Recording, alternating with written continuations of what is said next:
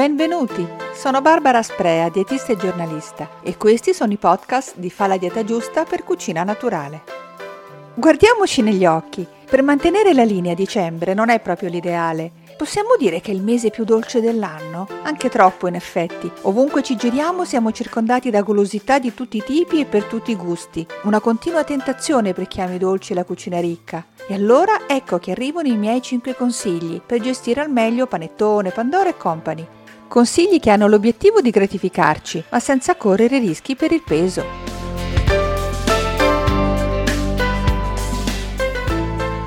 Il primo consiglio si chiama Non è il mese per dimagrire. Se già ci siamo accorti che in autunno abbiamo preso 1-2 kg, invece che cercare di dimagrire rapidamente imponendoci delle privazioni eccessive, meglio porci come obiettivo nutrizionale quello di non ingrassare dandoci alcune regole comportamentali sensate e stimolando magari il metabolismo aumentando l'attività fisica, possibilmente all'aperto. In effetti sono due le ragioni principali che fanno di dicembre il mese antidieta per eccellenza, il clima freddo e le feste natalizie. Fame e clima sono inversamente proporzionali. Più il termometro scende e più si sente il bisogno di mangiare. Ciò accade perché il nostro organismo, per mantenere costante la temperatura interna, brucia qualche caloria in più aumentando così il dispendio energetico e di conseguenza l'appetito. Questa è anche una delle ragioni per cui in inverno è più difficile dimagrire. Il corpo si tiene ben stretto il grasso, che è il suo deposito di energia da spendere nei momenti di magra. Tra l'altro, l'azione stimolante del freddo può essere usata anche per bruciare qualche caloria in più, sempre che ovviamente dopo lo sport all'aria aperta non ci si rifocilli con una mega fetta di torta, che probabilmente fornirà più calorie di quante ne siano state spese. Molto meglio invece una bella spremuta di agrumi oppure un frullato di frutta mista per integrare sia i liquidi che gli zuccheri.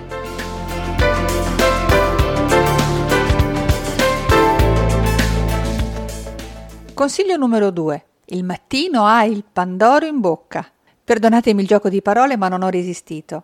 Il momento migliore per gustare panettone pandoro è al risveglio, quando l'energia data dai cibi viene spesa al meglio. Dopo il lungo digiuno notturno, il nostro organismo metabolizza velocemente gli zuccheri, che andranno anche a ricostituire la scorta di glucosio, o per meglio dire glicogeno, consumato durante il digiuno notturno e che si depositerà poi nei muscoli o nel fegato.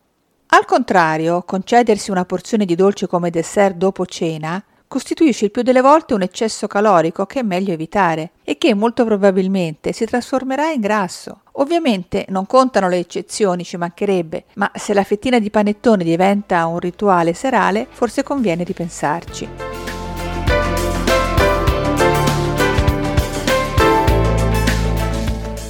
Terzo consiglio. Anche la porzione conta. Probabilmente molti di noi già lo sanno, ma per dare un'idea a chi non legge mai l'etichetta nutrizionale sulle confezioni, 100 g di panettone contengono circa 360 calorie che diventano almeno 400 nel caso del pandoro. Per spirito di completezza, il panettone contiene circa il 60% di carboidrati, il 30% di lipidi, cioè i grassi, 8% di proteine e il 2% di fibre, mentre il pandoro è più sbilanciato come grassi, circa il 46%, di carboidrati il 47%, fibre molto poche e proteine il 7%. Ebbene, queste composizioni nutrizionali non è che differiscano così tanto dai tipici prodotti dolci per la prima colazione. Un esempio su tutti? I biscotti. Ad esempio i frollini hanno una composizione nutrizionale simile a quella del panettone, con oltre il 60% di carboidrati, il 30% di grassi, il 7% di proteine e circa il 2% di fibre. Va però detto che a parità di peso i biscotti possono risultare più calorici del panettone perché contenendo meno acqua sono più concentrati, un po' come accade con il pane e i grissini o i cracker. Quindi non ha tanto senso avere paura del pandoro e poi mangiare tantissimi biscotti.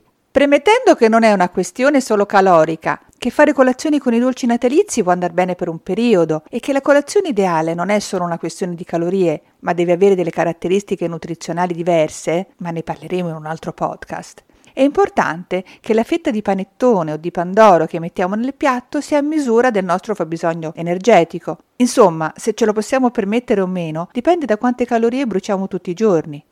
E una fetta da 100-120 grammi può andare bene per le persone dinamiche che fanno sport, per i ragazzi, per gli uomini che hanno un fabbisogno energetico più alto. Ma chi conduce una vita piuttosto sedentaria ha davanti un paio di strategie per mangiare questi dolci senza rischi per il peso. Ridurre la porzione oppure eliminare qualcosa nel resto della giornata. Vediamo come fare.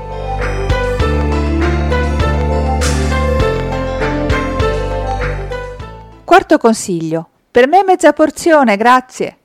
La cosa più semplice e immediata da fare è quella di ridurre la porzione. Abbiamo detto che il momento più consigliabile è a colazione. Prendiamo il pandoro. Abbiamo presente la tipica porzione che prende un intero spicchio, chiamiamolo così? Ecco, tagliamola a metà per il lungo e per il corto. In questo modo avremo una porzione da 50-60 grammi, grammo più, grammo meno. Con il panettone la porzione può arrivare anche ai 70 grammi, ma magari è meglio pesarla la prima mattina e poi regolarsi a occhio. Ovviamente sto parlando dei classici pandoro e panettone, ossia senza creme e aggiunte varie, che li arricchiscono di zuccheri, grassi e, e calorie. In termini calorici, queste porzioni oscillano tra le 200 e le 250 calorie e sono equivalenti a due fette di pane con la marmellata o a 40 grammi di biscotti. Insomma, non sono porzioni troppo piccole e se le uniamo a una tazza di tè o caffè, meglio senza zucchero, e a una clementina ad esempio o un altro frutto, saremo a posto e ci alzeremo sazi ma non appesantiti.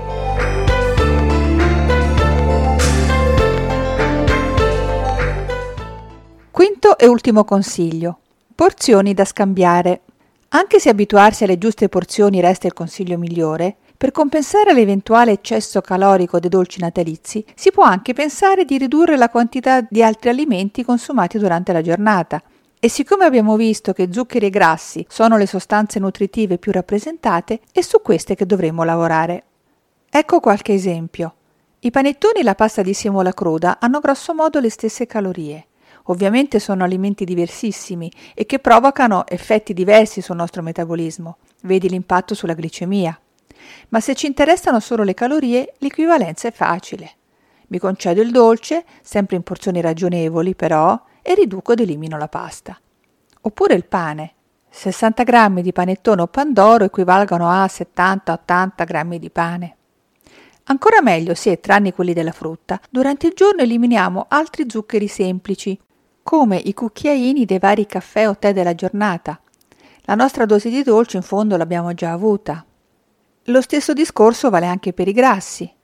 Un cucchiaino colmo d'olio, ad esempio, fornisce quasi 50 calorie, che diventano 100 se prendiamo un cucchiaio d'olio che contiene quasi 10 grammi. Quindi basta ridurre almeno un cucchiaino a pranzo e una a cena per risparmiare altre calorie e introiti di grassi e bilanciare almeno in parte quelli del mattino, tenendo sempre presente che burro e olio extravergine d'oliva non sono proprio la stessa cosa, hanno pregi e difetti diversi. Tutto chiaro? Spero di sì.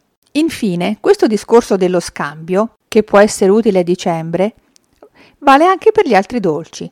Se amiamo il cioccolato, ebbene 30 grammi apportano intorno alle 170 calorie, una cioccolata in tazza 150 calorie, 50 grammi del natalizio panforte forniscono 220 calorie, mentre 30 grammi di torrone 150, che è grosso modo lo stesso apporto di budini e creme caramelle.